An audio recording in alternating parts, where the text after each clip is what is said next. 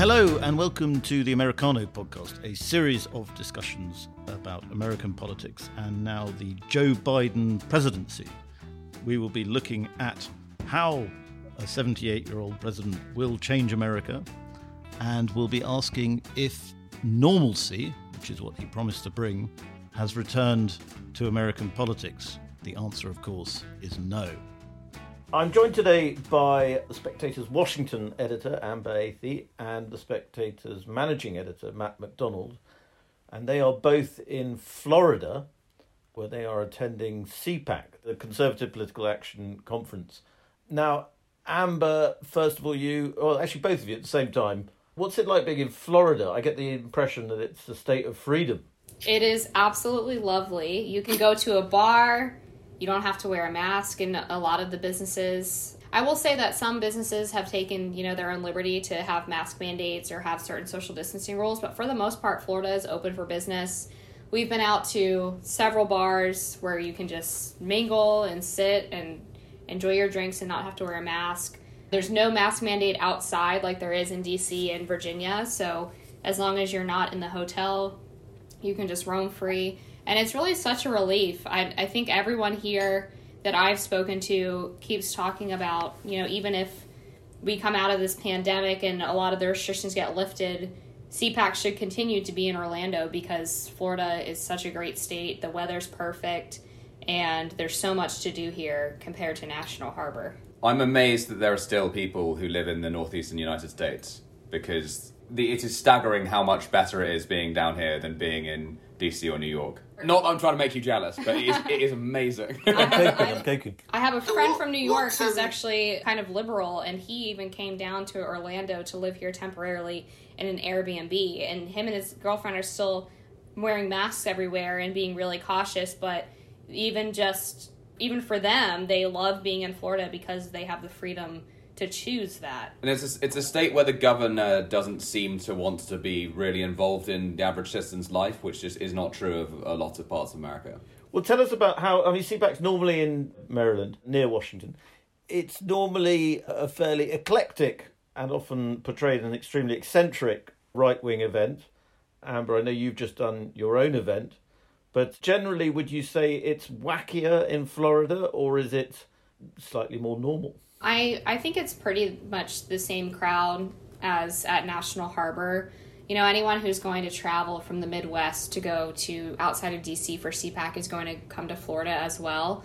So there hasn't hmm. been much difference there. The biggest concern I would imagine for the organizers, the ACU, would be getting high profile speakers because obviously if you're trying to get members of Congress, then they can just take an Uber to get to National Harbor. It's a bit more involved to fly down to Florida and get a hotel and all that. But the speaker lineup has still been really high profile. They've had a lot of really big names. Obviously, Trump is coming tomorrow. Today there was Mike Pompeo, Kristi Noem is set to speak. So they haven't had really any problem getting people to come down to Florida. And, and you know, like Matt said, why would you not want to come here during a time like this? To your question, obviously with CPAC, one of the other big factors is the people who aren't asked to attend and who tend to get kicked out, and some of them are still around. So like Nick Fuentes and the Groypers have been doing a fringe event. I gather I heard that Louis Theroux has apparently been following him around and is doing his next special on the Groypers. Well, um, Paul Gosar, actually from Arizona, did a speech at their Groyper conference, and then when he was criticized for it, posted a photo having lunch with Nick Fuentes. So he has fully canceled himself at this point, I guess. But well, Nick Fuentes has been invited onto Americano, so we can't be too judgmental Yeah, about that. I think uh, not a great decision. watching it from afar, it seems to me that the most ridiculous speech was Ted Cruz's, particularly the when Ted Cruz decided to quote Braveheart and then said in the immortal words of William Wallace and screamed freedom. It was how would how did the crowd react to Ted Cruz because obviously he's had quite a rough time recently with his trip to Cancun and so on. So he actually, I mean, the crowd loves Ted at CPAC. He's always been a big hit here. So even though he was very cringe, they still loved him. I was actually on a clubhouse earlier today where Matt Gaetz was speaking, and he was talking about how if he had been busted for the Cancun trip, that he would have never apologized for it, and that Ted Cruz should not have apologized for it, and that really he should lean into the scandal and make a joke out of it. Which I guess he kind of did, right? Because Yeah. he talked about how Orlando, the weather is nicer in Cancun, Cancun. than in Orlando.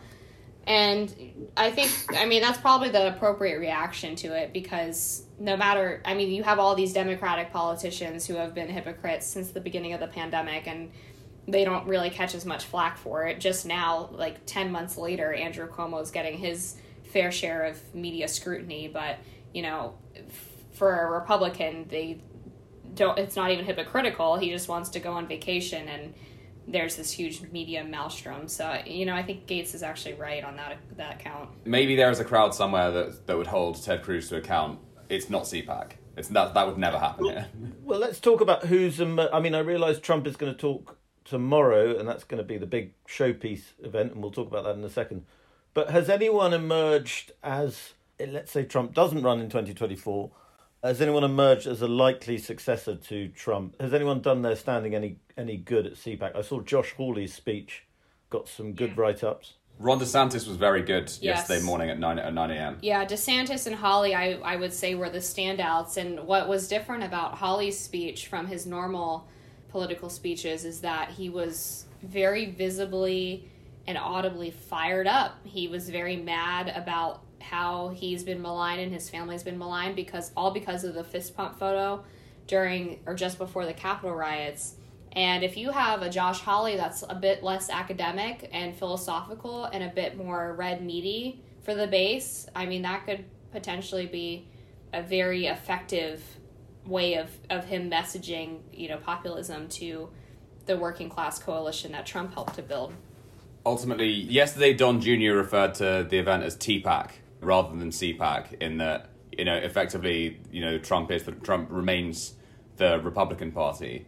And it's not like it was. I mean, my first CPAC was four years ago in 2017, where Trump had just won. and It was a much more nervous coalition of, you know, you still had like liber- libertarians, you still had never Trump Republicans who would attend. That's not the case anymore. Like those, those guys, those guys Yeah. are not are not speaking. There are no never Trump Republicans here at all. It's all, you know, pro Trump people. There's a lot of populism. So for my panel, which was on woke capitalism, I had two congressmen on the panel. There was Warren Davidson from Ohio and Roger Williams from Texas. And Williams is a fair bit older than Davidson. And, you know, I asked a question about whether or not the government should start legislating ways to make sure people have fair access to the market as these corporations continue to become more progressive.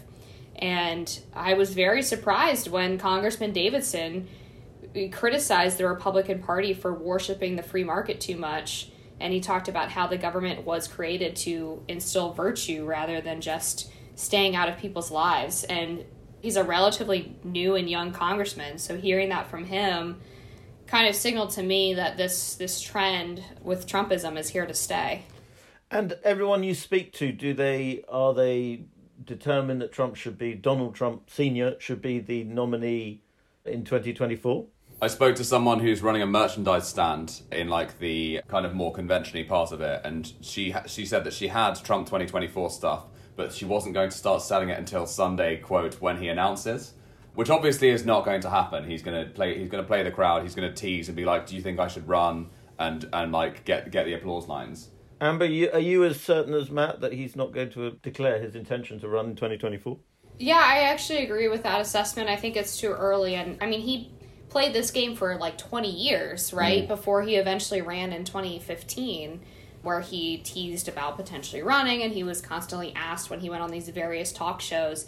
And for him, it's more about the adoration and the attention than it is, you know, confirming or denying whether or not he's running. So I think he is gonna he's gonna tease, but he won't announce. He he loves CPAC though. He he cre- he credits Matt Schlapp with encouraging him to run when he actually did run. Yes, and remember, he loves to hug the American flag when he comes out on stage, so I'm really hoping he does that again. It's always a crowd pleaser, and it's just hilarious. And do we expect him to do a lot of the stolen election narrative in his speech, or is there idea that he might try and move the conversation on a bit? I think he's still going to talk about it. He's also going to talk about immigration and just go after the Biden administration for a lot of his executive orders. But obviously, the stop the steal stuff is not, you know, off limits here because Hawley even talked about it when in his speech he actually explained why he chose to vote against the certification of the election and pointed out that there have been many Democrats who have done the same thing for the past 20 years every time a Republican wins. So if Josh Hawley is, you know, feels safe enough to talk about it here, I assume his topics were at least somewhat pre-screened by CPAC and the ACU, then I would imagine Trump is going to talk about it too. Significantly as well, Mike Pence is the only person who you well, he's the only like Trumpist potential 2024 candidate who isn't here and isn't speaking. And I think there's probably a reason for that. Matt, I know your favourite. We didn't talk about her before we got onto Trump. Sorry, I know your favourite Kristi Noem is here. It's fair to say you're a big you're a big fan. We just saw her in the VIP area, and she has the most toned arms that I've ever seen. Yeah, uh, it's it's unbelievable. Michelle Obama can't hold a candle to this woman's arms. She's speaking right now, but I again I think that she's probably another likely contender in your mm-hmm. in the mm-hmm. DeSantis camp. But I, I think she'd be a very good VP pick. That's the thing. That's what these guys like. You might have anticipated maybe two months ago that CPAC was there to basically show who the 2024 nominee would be, but I think actually a lot of these guys are effectively just auditioning to be Trump's vice presidential candidate mm-hmm. in 2024. Yeah, like my so my family members who are very pro Trump and want him to run again are they keep telling me you need to find Trump's people and tell them that DeSantis needs to be the vice president. I'm like, okay, well, I'm not going to see Trump's people, but I, I will pass the message along. I would also like to point out because this is some like fun inside insider baseball type stuff. The VIP lounge this year is heads and tails above how it was in National Harbor. They had a very small green room, which naturally got kind of infamous last year because that was where there was the uh, the super spreader COVID guy oh, yeah. who who gave COVID apparently to everyone in the green room. This year they actually have three different lounges for speakers with an open bar and a buffet, coffee, any drinks you can imagine. And it's very swanky. They've really upped their game this year. What's quite interesting is it that Florida is the sort of gravitational pull, it's set the new centre of gravity for the American right now, and it's perhaps sort of more natural that that CPAC is at, is in Florida, which Trump just won again in the last presidential election, and is very much the sort of fulcrum of of what people talk about when they talk about the new Trump coalition. Yeah, exactly. I've met a ton of people here out at events who recently moved to either Miami or Orlando and got out of places like DC and New York. I mean, at least partially because of the lockdowns, but also because there really is sort of a, a growing conservative movement down here, which is entirely new. It's and, and a bit surprising, I guess, because they're doing something a bit trendy, I, I would say. And normally conservatives are a bit behind the ball on these type of cultural movements, but in this case, they're really right on target. Well, I'll let you both get on with enjoying your, in the immortal words of William Wallace, freedom.